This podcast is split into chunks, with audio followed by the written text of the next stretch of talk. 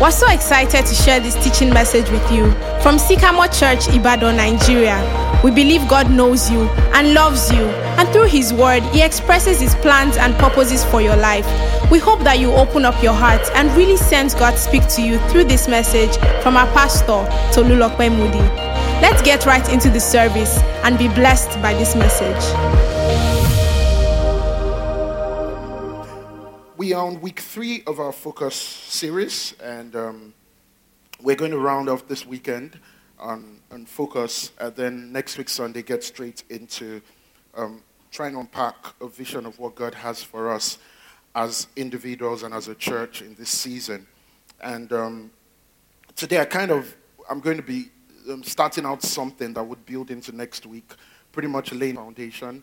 Um, that would build into next week. We said that over these three weeks, we're trying to really have God set um, a sense of focus for the year, what it's going to look like, and, and all of that. So this morning, I want to speak to you on what I would call do the blessed. Do the blessed. The blessed.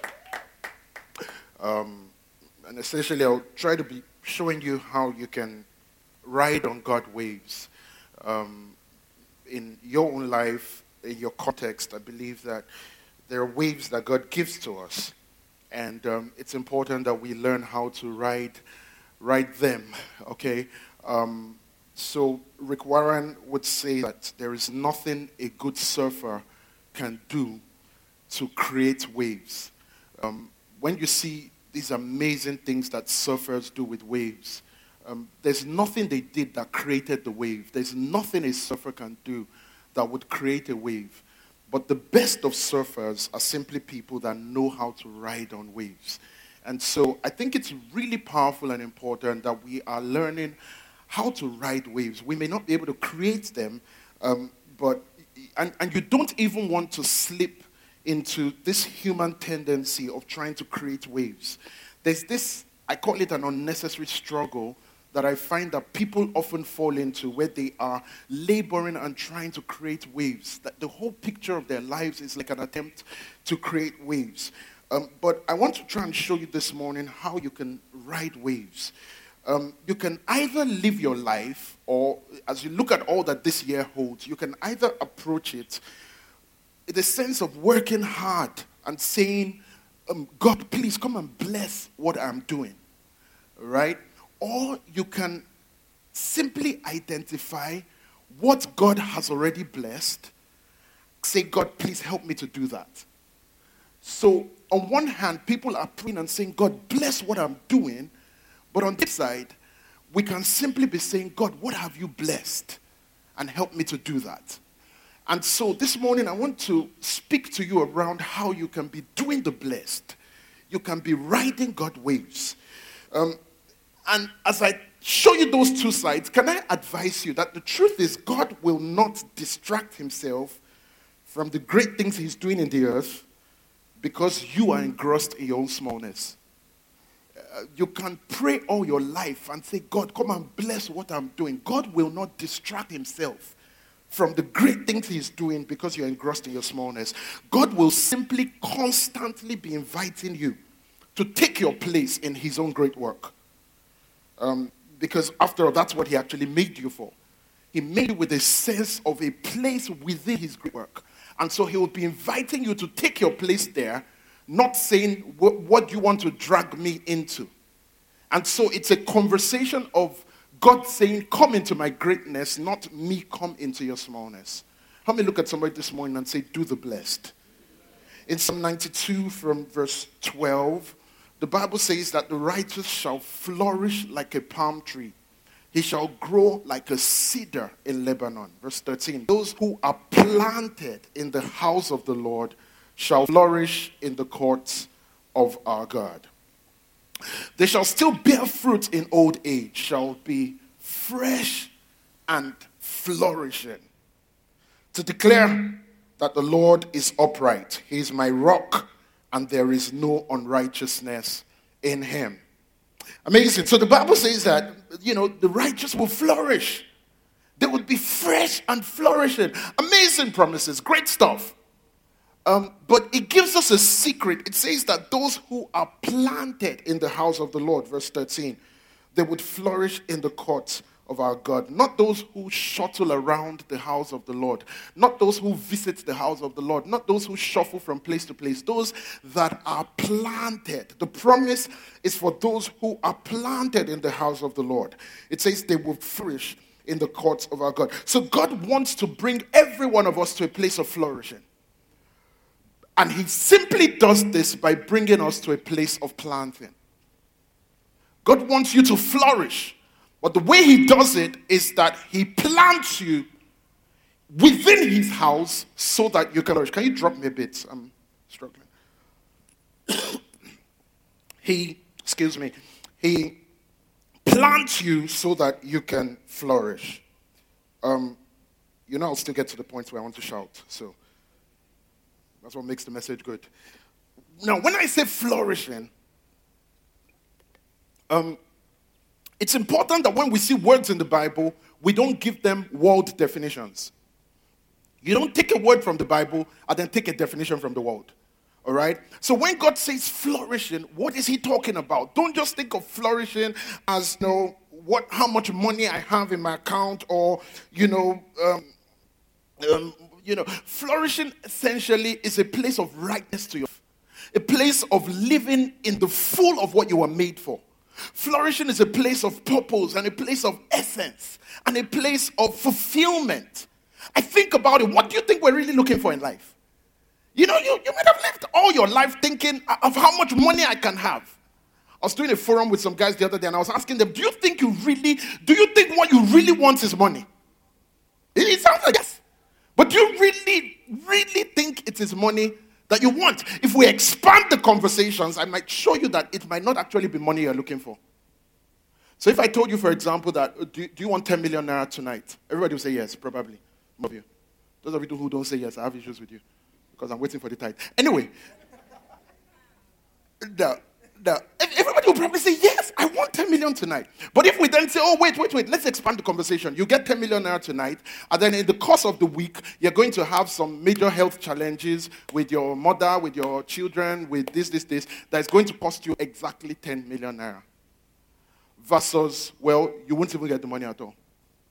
You'd realize maybe it's not really the money you want. Maybe what we are really looking for is fulfillment, but we have thought that fulfillment lies in the money.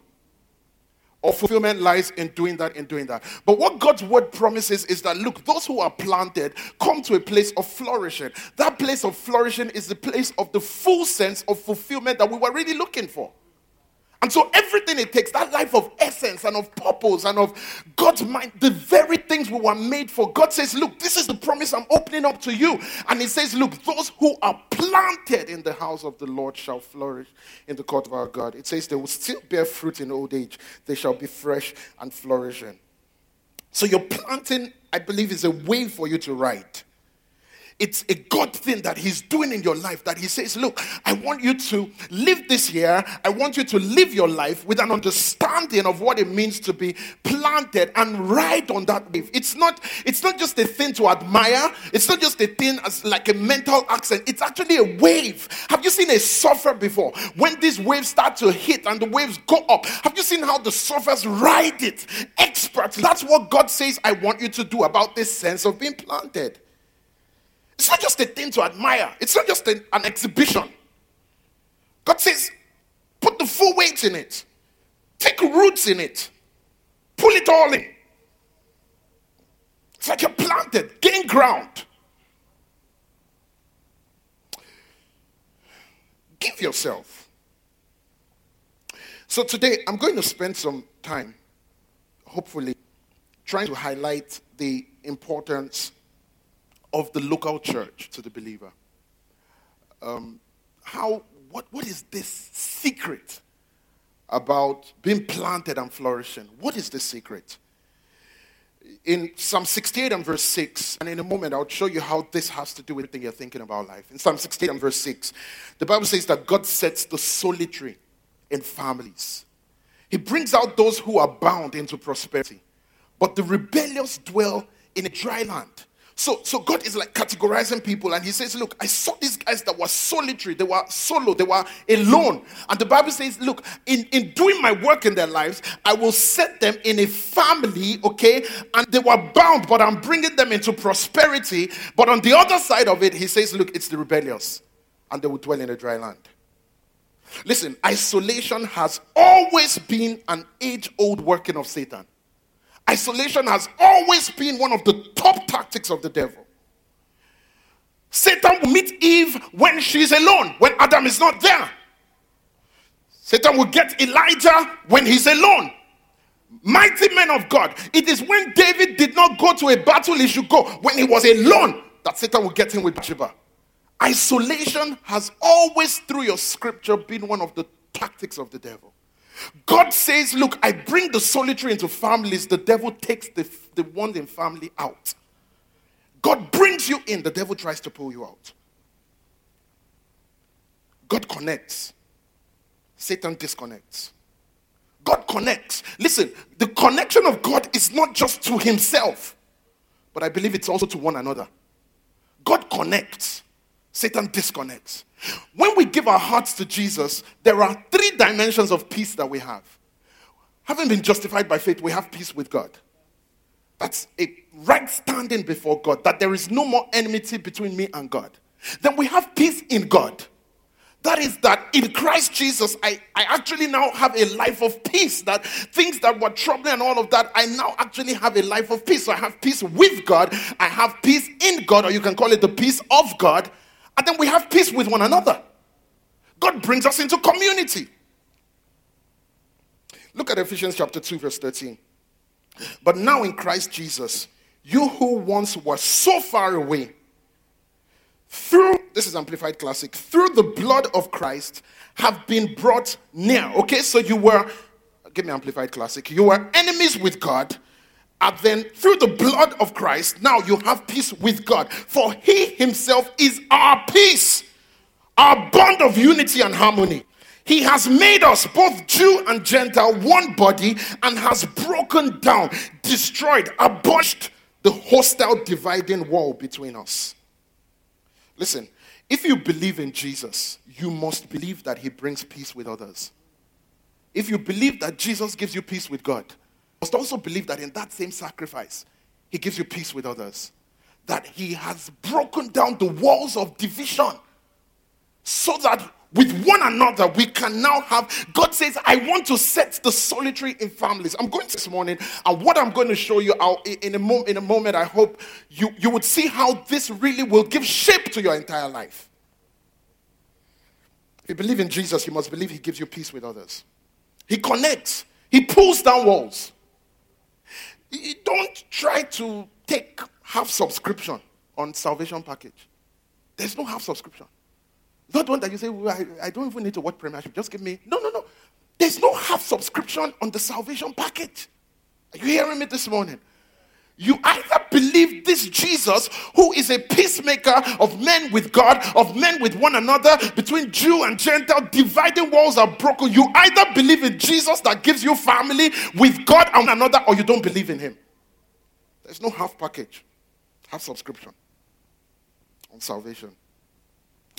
Now, many of the things I'm going to say this morning are not so much in the context, uh, uh, maybe, yes, in the context of our church Maybe you're even new or visiting with us this morning. Maybe this is not even your local church. Or maybe this conversation would be very different for you in another two years or, you know, as seasons of your life shift.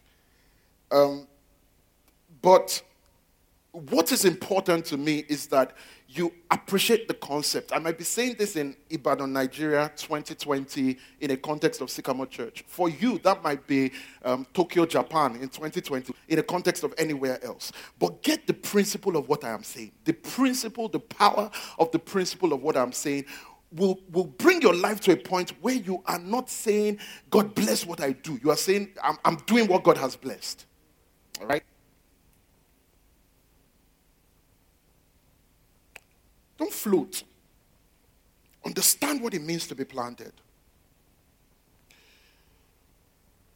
That every believer, in God's mind, one of the first things God will do for you as a believer is that I will give you an address. what you call an address. How does this work? Um, if you are applying for a grant or you're applying for a visa, you fill the form and all of that, and you're waiting for news on it, would you be asking all your friends um, to check their email? Or will you be checking your own? You check your own. Right? Do you understand what I'm saying? In other words, when things are coming to you, they come to your address. God deals with the believer not by special addresses, He deals with the believer by his or her address. In other words, the US government will not say, We want to give you this fellowship, this grant. Let's send it to the most beautiful email address in Nigeria. No, they send it to your address. So your own address may be something you're not even too proud of. Uh, Yomi Fishy, the baddest guy ever lived at yahoo.com.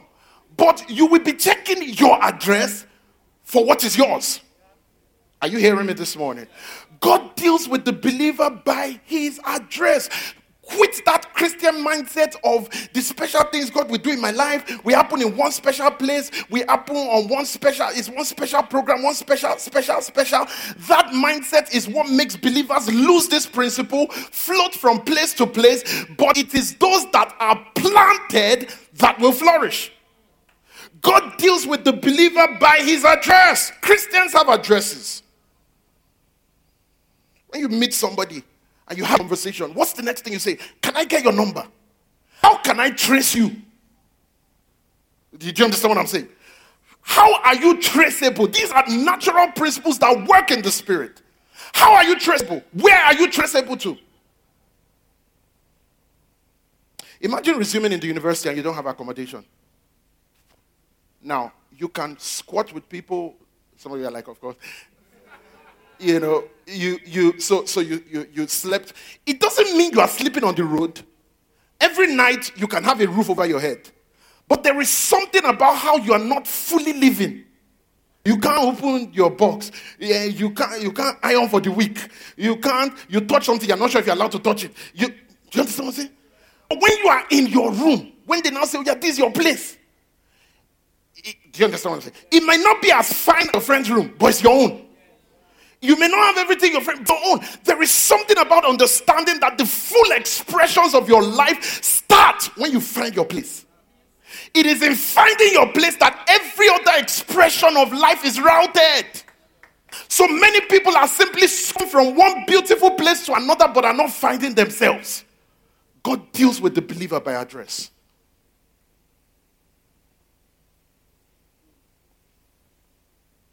Christians do not grow by divine encounters. They grow by being planted and being watered and being and connecting. They grow by engaging the atmosphere of a house. They grow by being pastored. They grow by fellowshipping with believers. They grow by connecting. By being in family. The Bible, this is what the Bible calls you. It calls you the plantings of God. It calls you trees. And that tells you something.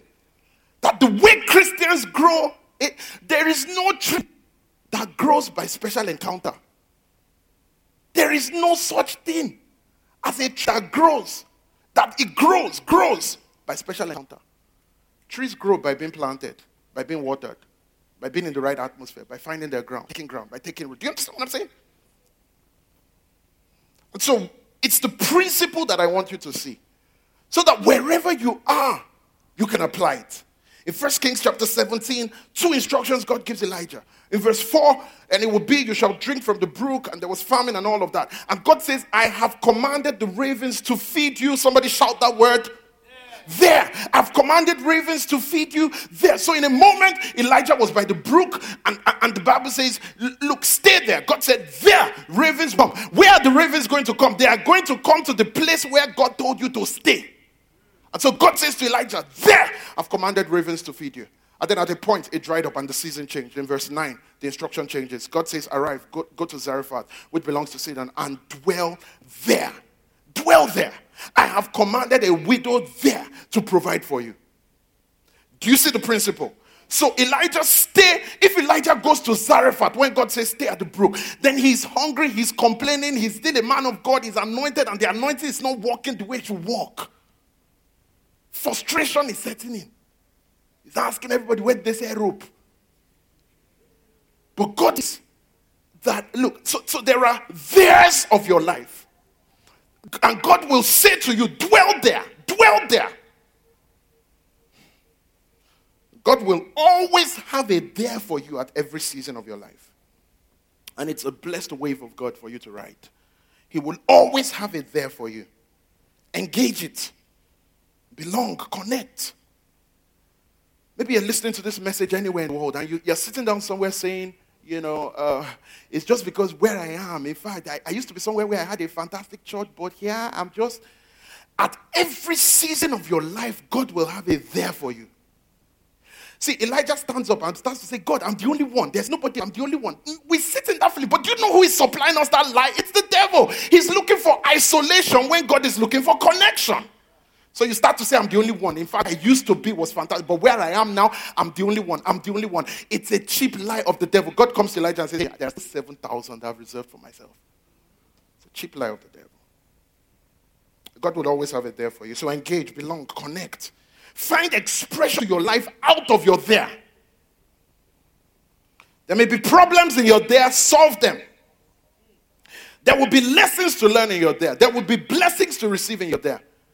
There will be things that will challenge you in your there. Embrace the challenge. That's the power of being in your there. Imagine you are Elijah, and God says, Go to Zarephath. There, I've commanded a widow to feed you. And Elijah gets to Zarephath, and policemen are troubling him. And they now say, Yeah, go away from Zarephath. What if you were Elijah? What will you do? We will fight it here. I'm staying. You can't take me. Do you understand what I'm saying? It puts perspective when you know that God is dealing with me out of it there. A church family is more than the services I attend, it's an opportunity to do life. The picture I always like to give people, I, I, I tell people, I, um, what you, English language scholars, what do you do if I give you an orange? What do you do to it? So some people will tell you that I, I lick an orange. And actually, they do. They just like uh, lick it. Some people tell you that I suck an orange. Actually, they do. They kind of like suck it. But if somebody tells you I eat orange, don't, don't argue. Some people do. Some people do. Especially when they're alone. They eat orange. You don't know how. The peel, everything, they eat it. And so the point is, if God gives you an orange and says, Look, this is a dealing, this is my dealing with your life, uh, right? This is a, a thing out of which you would flourish, and He says, engage it. To what extent would you engage it? Is it for you like a licking thing, like a kind of show up around, kind of? Is it a sucking thing, or are you constantly trying to say, Is this thing edible? Can we eat? Can we eat? I see that attitude in church life. I see people kind of come around and say, Yeah, I'm there, I'm there, I'm there, like licking. Are you trying to say, Are you really there? They say, I'm there. Now, am I not here? And then I see people who literally eat this thing. Eat this thing called a move of God. Eat this thing called a church. Eat, I mean, do you understand what I'm saying? Eat.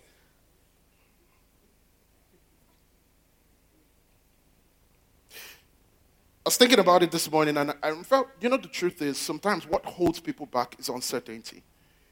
And honestly, sincerely, I feel for you. If you're here in church this morning and you are dealing with some form of uncertainty about church life, about should I be here? Um, the truth is, uncertainty would hold you back. And um, what I'm going to do at the end of this message, hopefully, I'll, I'll take a minute and I'll pray for people. I'll pray for you for God to give you clarity. Um, and really order your steps because there must be a sense of assurance of this is where God wants me to be. If not, you just keep, the year would roll by. You would be where you're not sure you should be. Uh, you would be in, and, and I don't want that for you. I'm glad when people tell me, you know what, I, I mean, I may not agree sometimes, but when people tell me, well, I feel convinced I'm not supposed to be here and there's somewhere I'm supposed to be. I support them everywhere I can. Because if you are not convinced in your heart that God eh, wants me here, how would you be eating the orange? Do you understand what I'm saying? You, you don't. You simply come around and then church becomes for you just a place you show up. You're strolling at any time. You just kind of, you know, I shall met it. I don't even know. Uh, mega brand, why should I? I don't feel like uh, blah, blah, blah. And so you are around but not in. And there is hardly anything as painful on a day when you are fasting, surge was entering your body. It's okay to be alone somewhere praying, but when you are around where they are cooking, who knows what I'm talking about? Next year's surge, I think my children have to join. It's, it's better when you know I'm, yes, I'm in this thing, but when I'm so close but so far. To be in a church atmosphere and there's all of that going on, but you are not there. It's hardly anything as painful.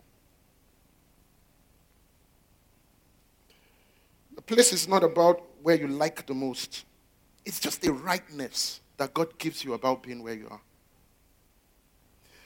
Of, of Vision Weekend, this weekend, I'm believing God will reveal to us as individuals and a, as a church a lot of what this journey will look like for us as a community of faith this year. I believe for it to be audacious, I believe. Um, but I want to just try and set a context to it this morning. That's really what I want to try and do, to set a context to it. Um, please, can you give me um, six more on this? Um, yeah, thank you. So that we would just kind of have a guiding framework for ourselves as a church family, okay? We, if, you, if you come to Sycamore Church, um, if you've been here a little while, you probably know the famous Luke 19 verse, famous Luke 19 story about a guy called Zacchaeus. And the Bible says about how Zacchaeus was short and there was a crowd, and he was, he was basically crowded out.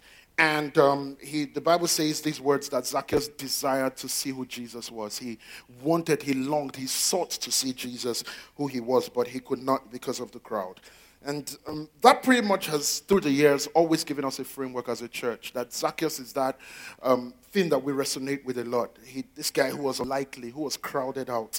Um, what's it like to be unlikely in a church environment? What's it like to be unlikely in a place around Jesus. And that has always been like the heartbeat of a lot of what we do. Um, that feeling, uh, that empathy for the unlikely. Um, and I love it when I see unlikely people in church, quite honestly. I love it when I see people who tell me things like, you know, I've never even been to church. I'm not even the religious type. I'm not. And, and I love it with all my heart. I feel so welcome. This, that's, that's why we do what we do. Um, when, when I see people, and, and you, you might make anything you want to make of it. Um, let's remind ourselves. You know, sometimes people tell me that um, they know of a church that people go to um, because of the girls, and I think it's a lie. You know, I, I, I don't agree personally. And let me just explain simple reason why. If what you were looking for was girls, you would probably go to a club. There are probably more girls that are available in a club than in a church. Why did you go to church to find girls? Or somebody says, "Well, no, I'm not the church type. I just, I just go to I just come to your church because I like the music. And I'm like, no, that's a lie. Every song we sing is somewhere online. You can download it and listen to it. People come to church because God is drawing them to Himself. Simple. They might think this is why they are going, but they don't understand that it's just even a foolish excuse they're given. And so, I love it that we can constantly have an environment where unlikely would feel very welcome. Um, somebody says, No, may I just go to that church because I want to go and chill. It's a lie. Go to Ventura. You come to church. You come because something in you is looking for Jesus. And that's our heart, really. That's our heart as a church to constantly be an elevation where everyday, ordinary people, unlikely crowded out people, can genuinely encounter Jesus. Genuinely. Not you know, ordinary people, the ordinary Zacchaeus. What does it mean to you when you read the story of Zacchaeus? Do you see yourself in that light? As this guy who just says, you, you know what? I desire to see Jesus, but I, am not even the type. Nobody will even give me a chance. The crowd is shutting me out. You might hear that word just as crowds of people, but, but can I break it out this morning that in a generation like this, we deal with all kinds of crowds. There are all kinds of crowds that are shutting us out from a sense of God, shutting us out from who God really is in the person of Jesus. We have crowds of religion, crowds of activity, crowds of social media, crowds of the spirit of this age, crowds of immorality, all kinds of crowds that just kind of shut us out from the person of Jesus.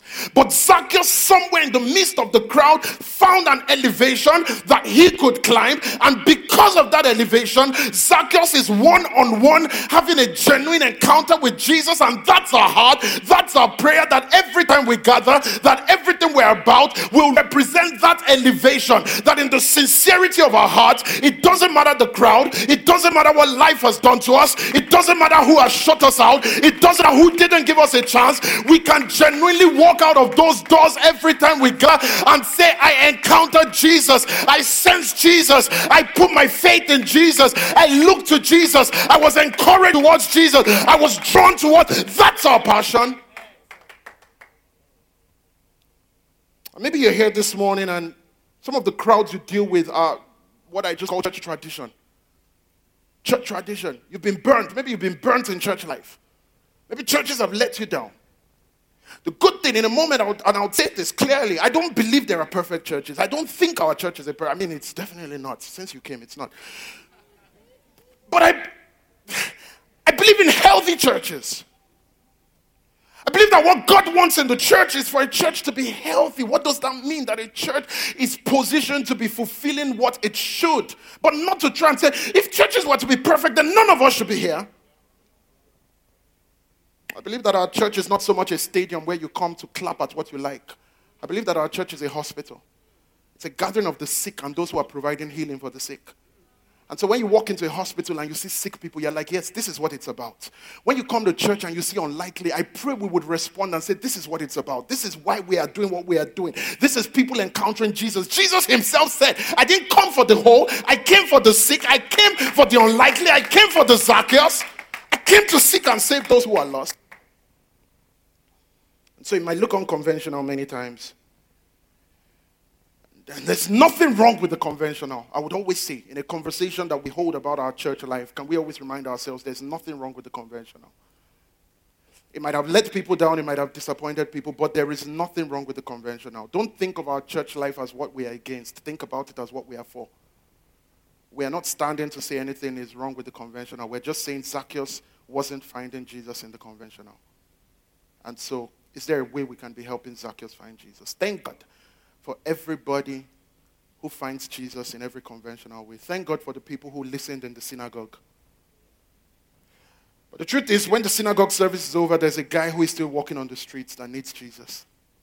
The truth is, when the temple doors are closed, there is a Zacchaeus who walked and didn't even know what was going on. And so, this is not saying anything is wrong with the conventional. Even if it looks unconventional, one of the things we always tell ourselves is that church is where Jesus is. And so, what matters to us about the life and the language of our church is the presence of Jesus. And if we can put a focus on Jesus, then we believe we have church. And this passion, our desire to see Jesus. In John chapter 12 and verse 20, the Bible says there were certain Greeks among those who came up to worship. John 12 and verse 20. And in verse 21, they came to Philip, who was from Bethsaida of Galilee, and they asked him, saying, Sir, we wish to see Jesus. I pray this will be your passion every time you come. I pray this will be your passion every time you think about church life. I pray this is when you sit, when you look at the church and what it is in your relationship with the church. I pray this will be a strong statement of what it means to you that I am being. This is my desire to see Jesus. This is my longing to see Jesus. Every time we gather, we don't gather to see people. We don't gather to see a style or a, you know or a leader somewhere or a team somewhere. We gather to see Jesus. They came and said, "Sir, we wish to see Jesus. This is our passion. This is our longing." But in verse 22, a verse that really just saddens my heart, Philip came and told Andrew, and in turn, Andrew and Philip told Jesus. And so suddenly, a lot of protocols came in. And if you read through that scripture, and you never have an account of them actually seeing Jesus. It became a story of protocols. That people genuinely had desire. They came and said, Look, we want, we came to the worship feast, but it's not the feast we were after. We came to see Jesus, but it became a story of protocols.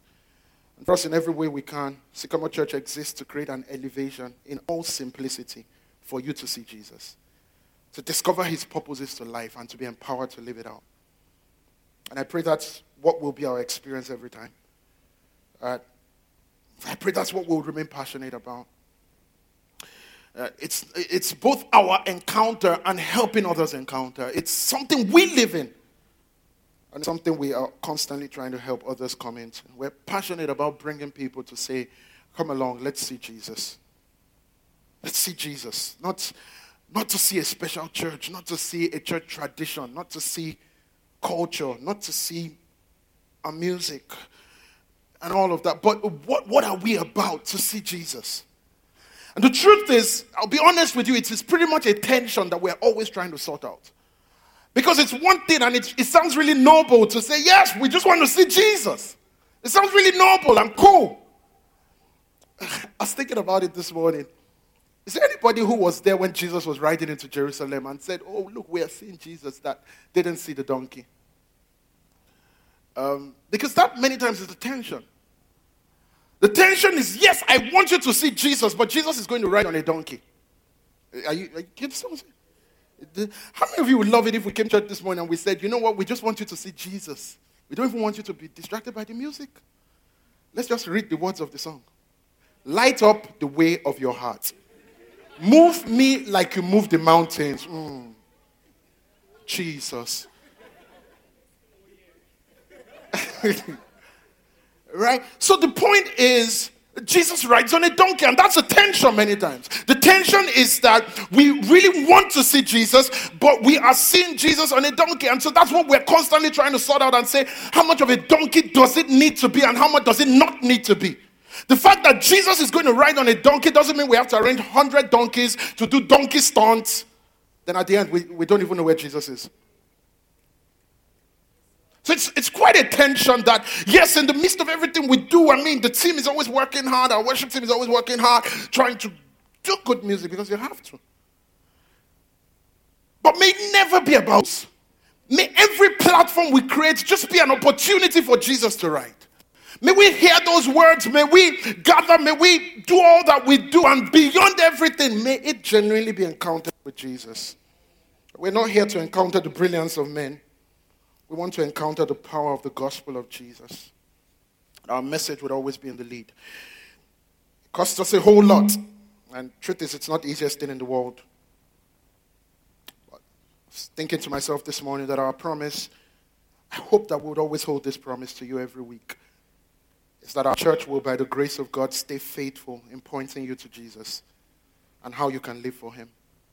That's always my prayer, my burden, that we would stay faithful in doing that and that you can always bring a friend, you can always bring a colleague, you can always bring a loved one, and that is what they would experience. Many years ago, somebody was trying to invite me to church, and I remember I was starting to consider going as a colleague at work. I needed, I was, I was new in the city and was trying to get a church, and she had been inviting me, and then so that day she then said I should come, and then I thought, okay, this Sunday. She said these words to me. She said, mm, "Please don't come this Sunday." Uh, actually, this Sunday is some, some, some, some, some, some, some, something. Please, let me give you a date to come.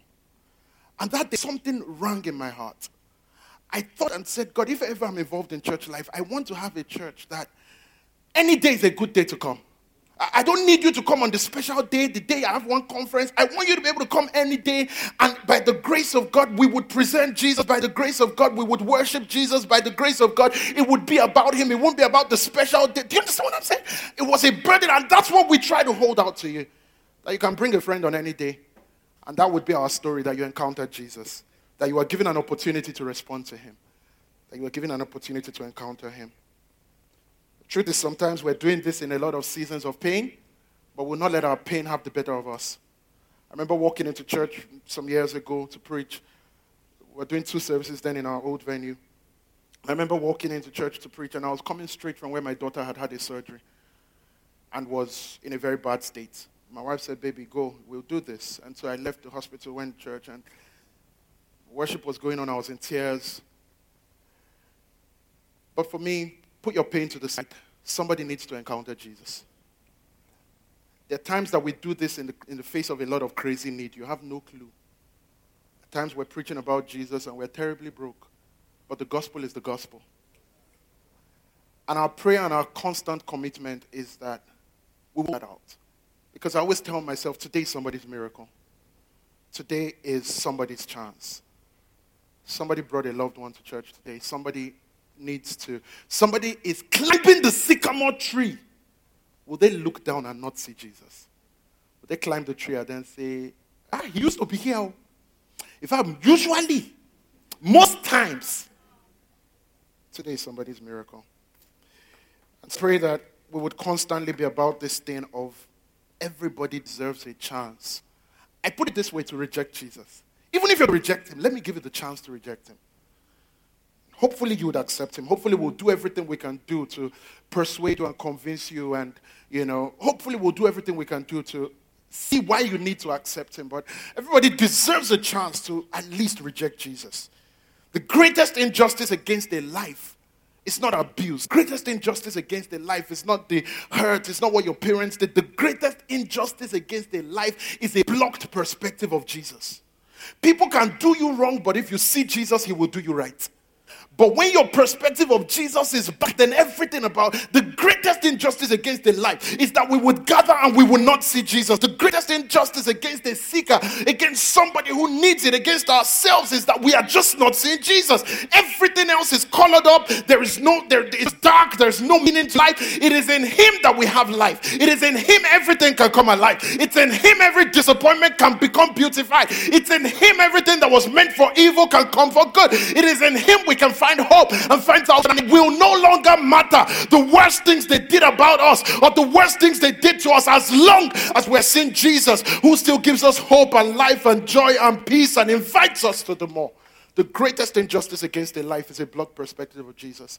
And I pray that every time we gather, we'll be so passionate that you know what we're doing? We're helping ourselves in Jesus. You know what we're doing? This is the greatest thing that can ever happen in our lives. We are being a part of an encounter with Jesus. We're building a sycamore. We're helping not just ourselves, not just my own encounter, but somebody down my row is encountering Jesus. Somebody in our sycamore kids is encountering Jesus. We're creating something together for another generation. There's somebody on the streets now that will be in church next week, Sunday, because of our generosity, because of our faithfulness. There's somebody we can create the encounter for. I pray we will put value on it the way God puts value on it. I pray we will not hold what we have as cheap and as common. And I just went to church. No, you didn't just go to church. I pray you will get to the point where you will be the church. You will carry the passion. You will carry the heart. And out of that planting, your life is blessed. This is how God deals with us. And so the world reduces church life to somewhere we attend. But God says, no, those who are planted in the house of God will flourish. It's Brian Houston that I heard say that a long time ago that Christians have to attend in church. You have to be the church. Ah, be in the church. Carry a weight. And as you look at everything God is doing in your life, I pray you will find the perspective of your life. And, and this is not a story of, oh, I've been, I've, I've done these things before. I've been, how would you feel if you were praying this morning and God just tells Gabriel, mm, I've blessed him before? What do you mean by you've done it before? That 10 years ago when I was on campus, I went to Ife campus. Campus. Oh, God, I town, Guru Town. Who is that? no, no, that's, uh, yes, would now think if it's right. Actually, there's like a train station. Uh, but if you miss the train, then you like go by um, coach. And then um, some of the, the guys who, like the hosts, the waiters, they, they're not called conductors, they're like like hosts. They're like town, borough, town. It's just, it's just a fancy thing in Ife. Ife. Whatever, actually. and so, um, let's be generous with this chance that we get to have about creating an opportunity for Jesus encounters.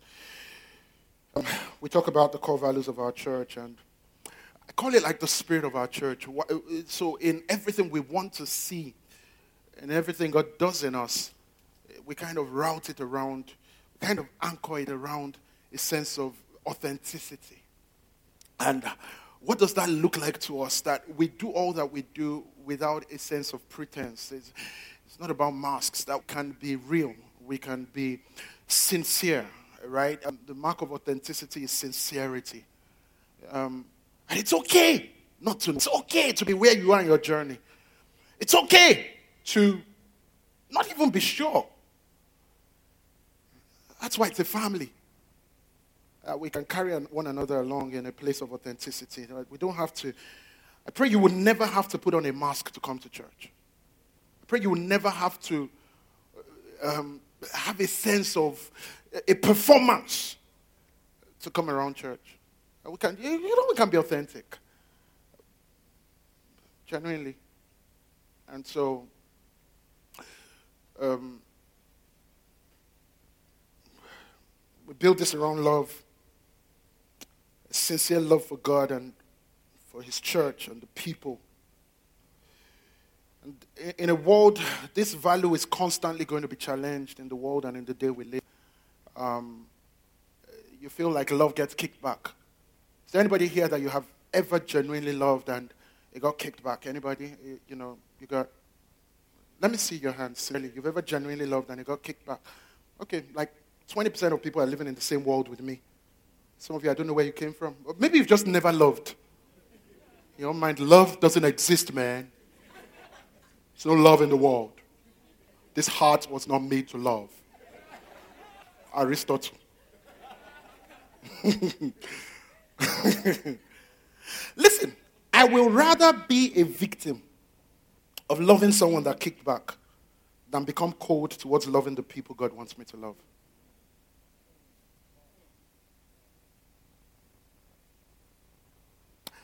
And living my life out of that beautiful life of love. I would rather be a victim of someone kicking back love.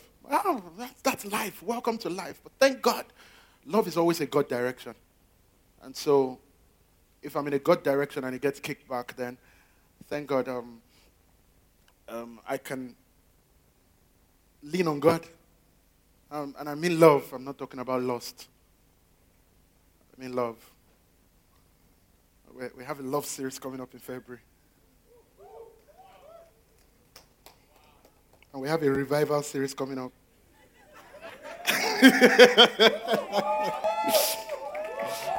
Somebody like, yeah, revival of love.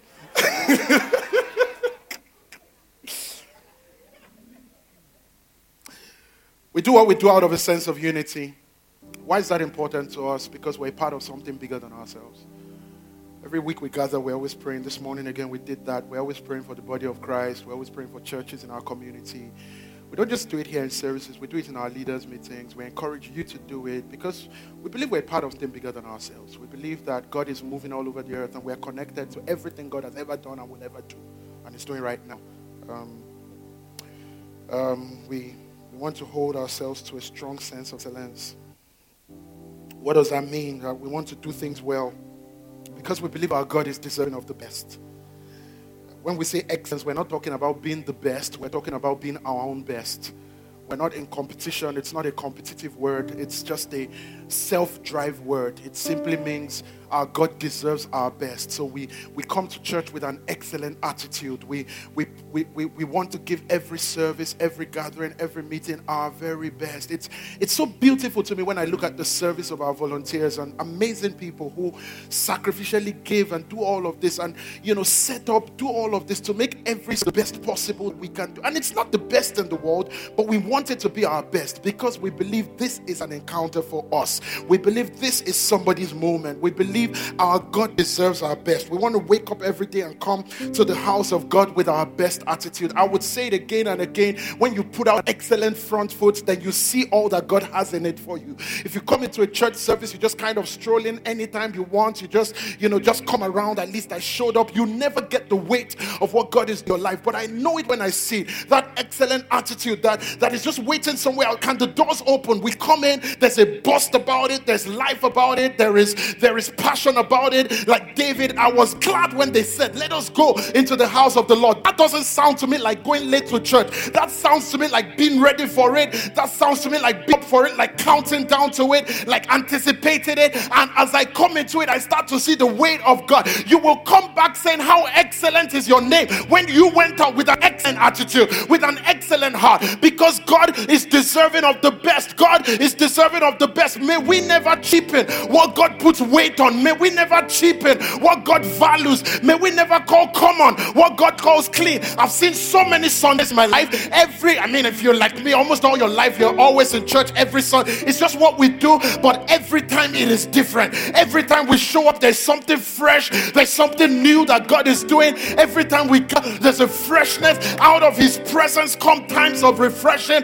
You know what I want? I want to be in for that. I want every moment to have that special feel. It may not be the best message ever, it may not be the best songs ever, but I want to have that freshness of a touch of heaven, that freshness of the presence of God, that freshness of what God can do. And it starts when you start to put value where God puts value. It starts when you start to have an attitude of passion and of drive and of dedication and of commitment and of tenacity towards the things of God, towards the house of God. It flows out of that sense of it. And finally, we always talk about honor that we choose to be a people of honor. We choose to be a people who put value where it matters. We put value on God and on the things of God and on the people of God and on leadership and on the church family. We honor. We are not a dishonoring people because it is in the place of honor that the blessing is attracted. It is in the place of honor that the weight of the blessing received. Dishonor dispels the blessing, but honor attracts the blessing. Can I tell you every time we gather and we lift our hands to God in worship, do you know what we're doing? We're giving honor. And in the place of honor, the blessed is attracted. In the place of honor, Sunday is changing Monday. In place of honor, January is changing February. In the place of honor, God is doing more than you could ask or imagine. In the place of honor, your life is taking shape. In the place of honor, things are being rearranged in your life. You are rooting your house, your life out of the house of God. It is those that are planted that will flourish. This is how flourishing happening. This is how Paul is planted and Apollos is watering.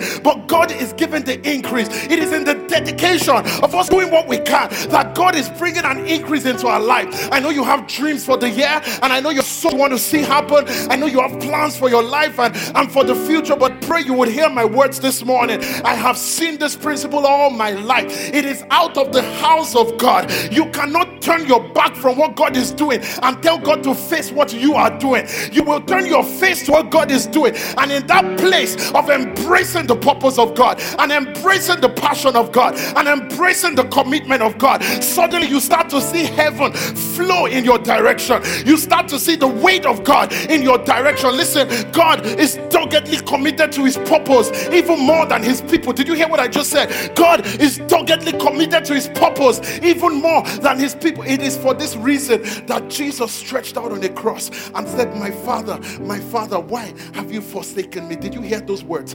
God turned his back on his son so that he could turn his face towards his purpose. God turned his back on his very own son because he was looking to his purpose. God is fiercely committed to his purpose. It is not about how loud you pray, it is not about how much you cry. God is fiercely committed to his purpose. And so, what God does is that he brings his people into his purpose. What God does is that he takes the solitary and puts them in a family and says, Live in my purpose, thrive in my purpose. And in that place of my purpose, the people start to thrive in the blessing and in the favor and in the faithfulness of God in every generation. This is how God works. And I pray as you root your life, you would understand that I am planted. You would understand that God is dealing with my life out of a place of planting.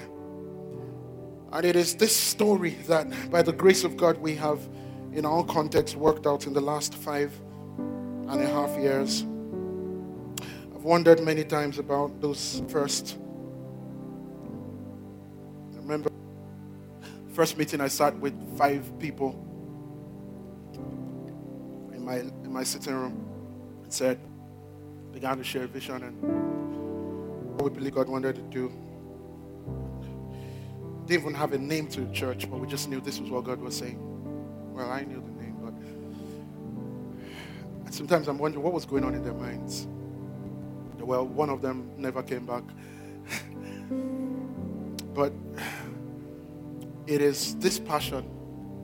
I'm saying some of these things this morning because a generation that does not know the cost of what it stands in is a dangerous and destructive generation.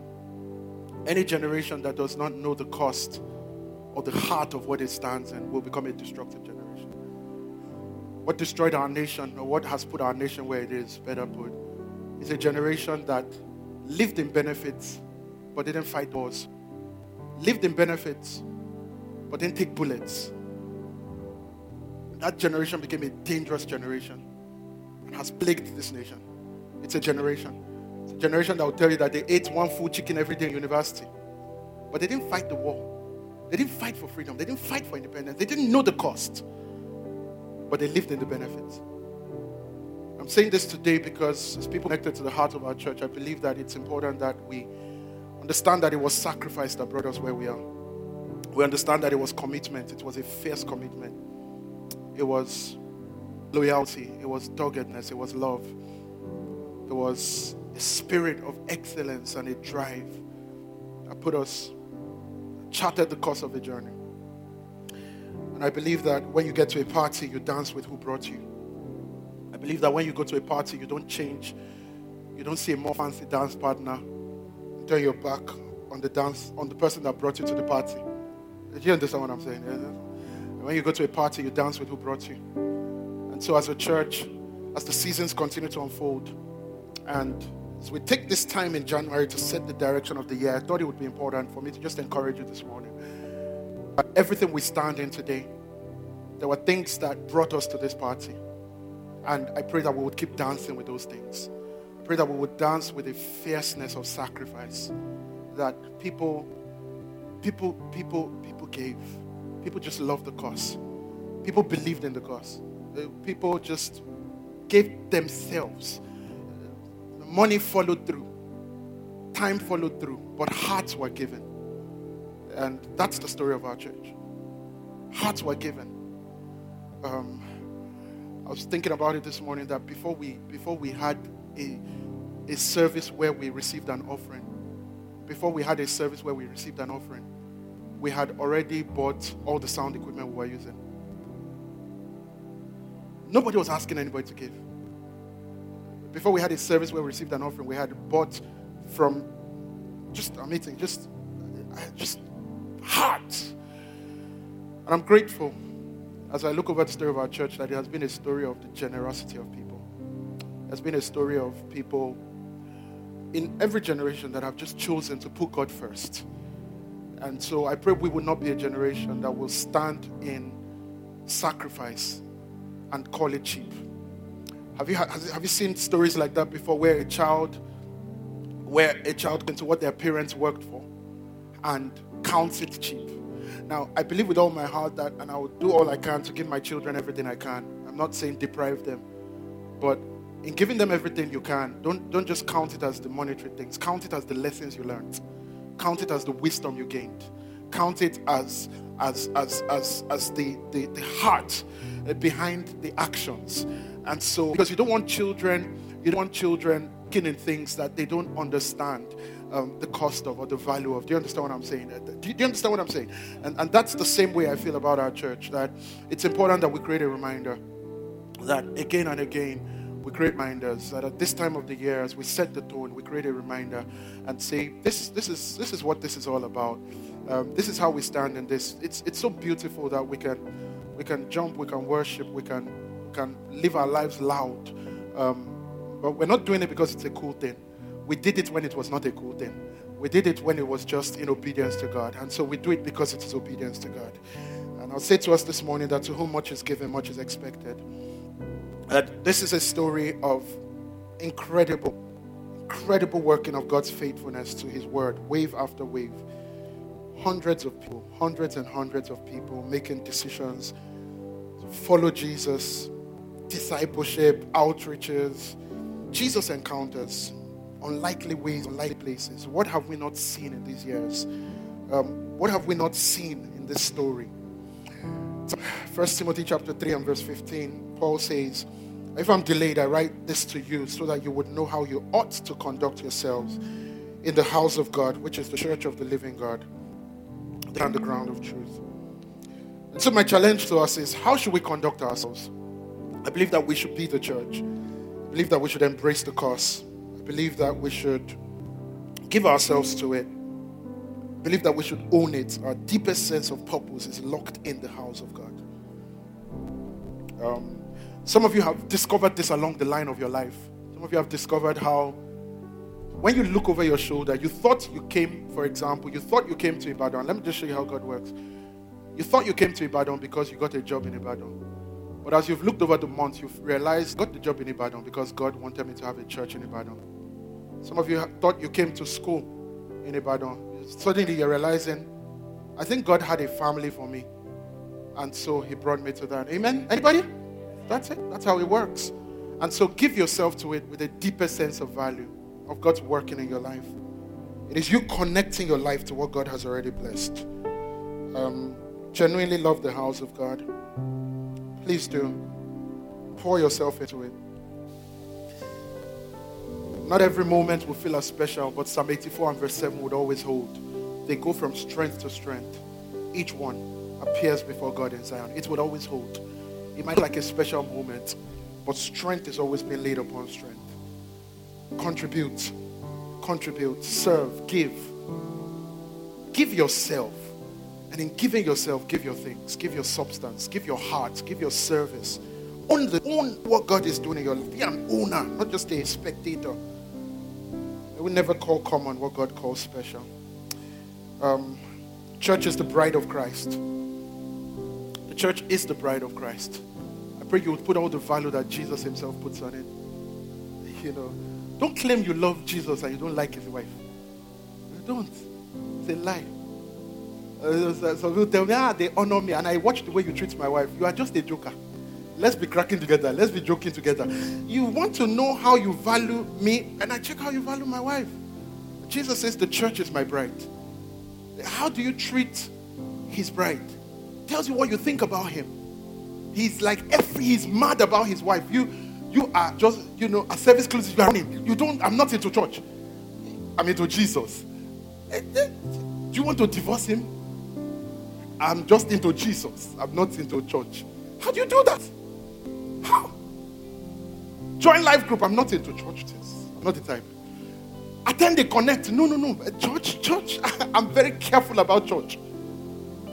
You, are you trying to divorce Jesus from his wife? You can't be into Jesus and not be into church.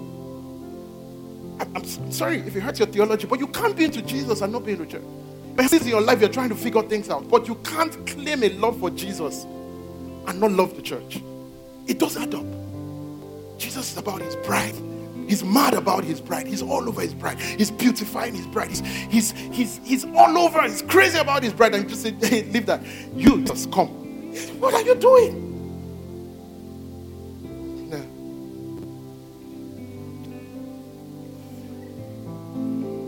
Our church is not full when the seats are filled. Our church is full when the world is empty.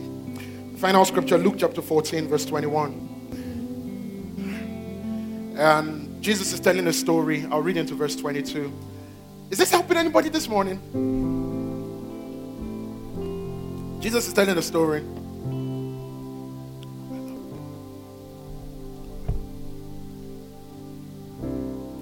So, so Jesus is telling the story in Luke 14 and verse 21. And then he says, Oh, so you know the story of the great feast. He said, You know, guys, I have a dinner. Come in.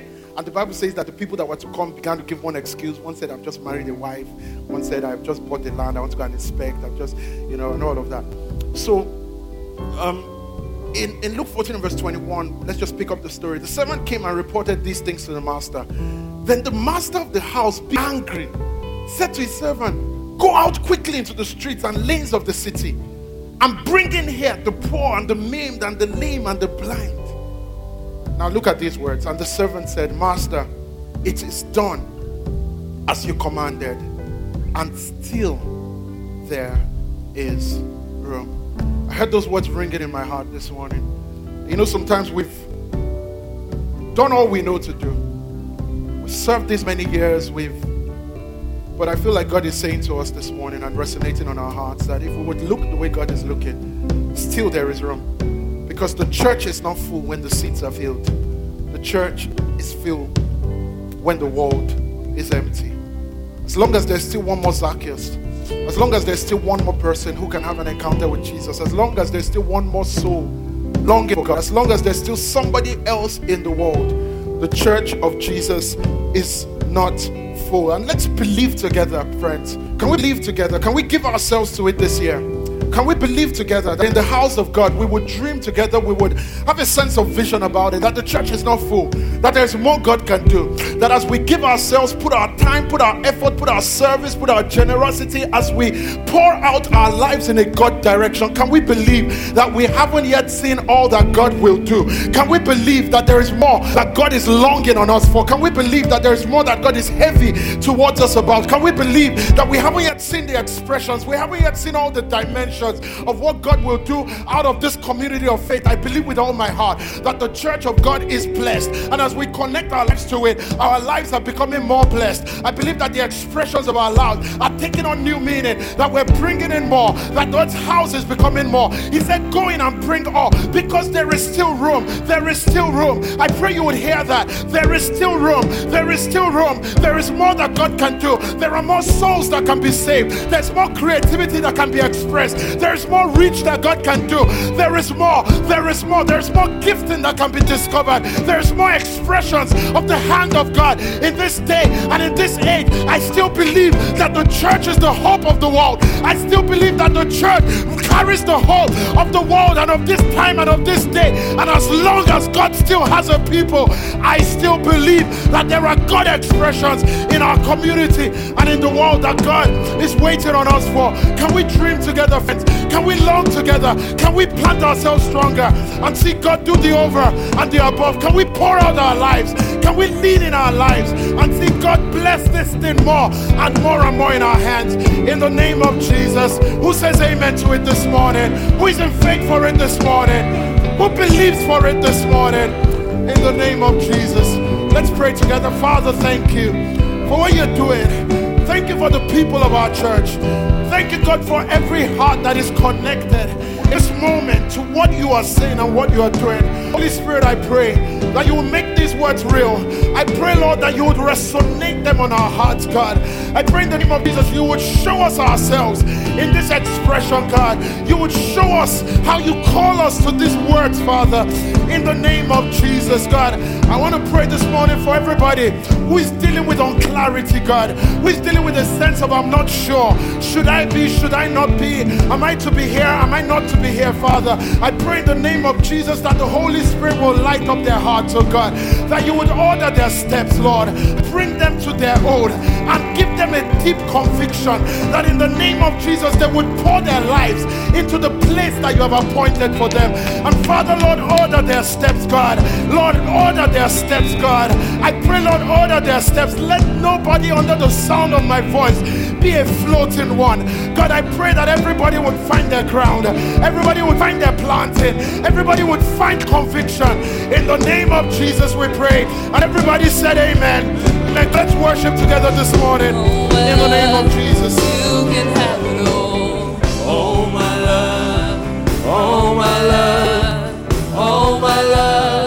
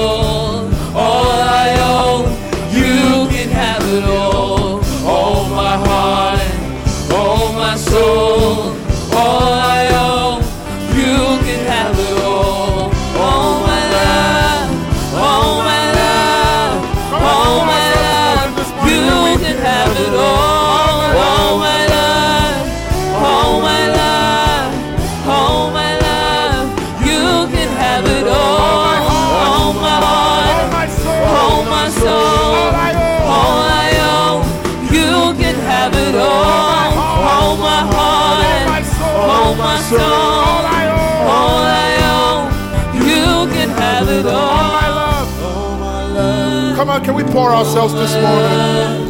oh, my love, you can have it all. Oh, my love. Oh, my love, oh, my love, oh, my love, you can have it all. Oh, my heart. Oh, my heart. Yes, Jesus. my soul, all I own, you can have it all. Oh, my heart. All my heart, Oh, my soul. all my soul, All I own. all I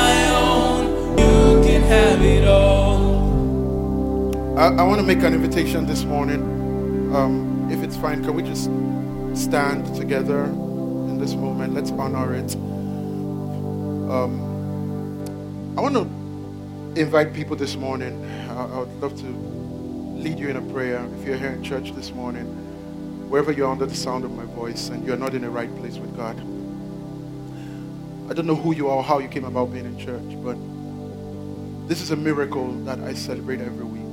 So, so humbling to see that people can find forgiveness, can find life, can find meaning by just saying yes to Jesus. I don't know who you are, but my question this morning is whether you're in the right place with God. Maybe you've been coming to church, maybe you're new or you're visiting. Big welcome. You came such a beautiful morning. But I'm asking, are you in the right place with God? Are you in the right place with God through Jesus? Can you confidently that my sins are forgiven?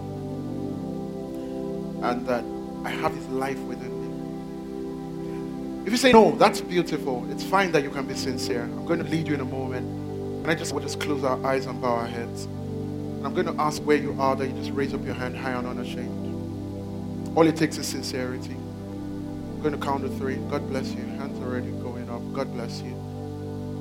God bless you. It's a new day for you. It's a miracle. Are you ready? One, two, three. Raise it up high and unashamed. God bless you. I see more hands. God bless you. Wherever you're under the sound of my voice, God bless you. I see more hands. God bless you. It's a miracle. Just, just be sincere. God bless you. Anybody else? God bless you. If you if you're raising it, please raise it up high enough. Let me see it. God bless you. There, there, there, there. God bless you. Anybody else? Thank you, Jesus. God bless you. All the way to the back. God bless you. Anybody else want to join him before we pray? God bless you. Any more hands? God bless you. It's, it's just your sincerity. God bless you. If you raised up your hand, please put it on your chest. This is a family, not a crowd. We want to stand with you, we want to identify with you. Can we all say these words together? Heavenly Father, Heavenly Father, I to you today Today, because you've made a way for me to come has made a way for me to come through the death, through the death, the burial, burial, and the resurrection the resurrection of your Son Jesus. Son Jesus. So I believe with all my heart I believe with all my heart that Jesus that Christ, the Son of God, Son of God, He's the Savior of the world. Savior of the world, Say today, today I confess Jesus, I Jesus confess Jesus as my Lord as my Lord and my Savior. and my Savior. Say, I give everything I give to follow you. to follow you. Forgive me of the past. Forgive me of the past. Please give me a whole start. Please give me a whole new I will live for you. I'll live for you. Stand for I'll you. stand for Say, you. fill me with your grace. Fill me with your grace, Fill me with your spirit. with your spirit. I will never be the same. I same. will never be the same. I'm your child. I'm your child. One day One day I'll be with you in I'll be heaven. with you in In. Jesus' name. Jesus. Amen. We are so honored to have been able to share this teaching message with you from Sycamore Church, Ibadan, Nigeria. We really hope you found it to be a blessing. To find out more about us or how you can receive more resources from our church or our pastor, Tolulope please visit our website www.sycamore.church. That's S Y C A M O R E dot church. Or on Facebook and YouTube at Sycamore Church and on Instagram and Twitter at Sycamore underscore church. If you're ever anywhere around us, we'll be super honored to welcome you at one of our services.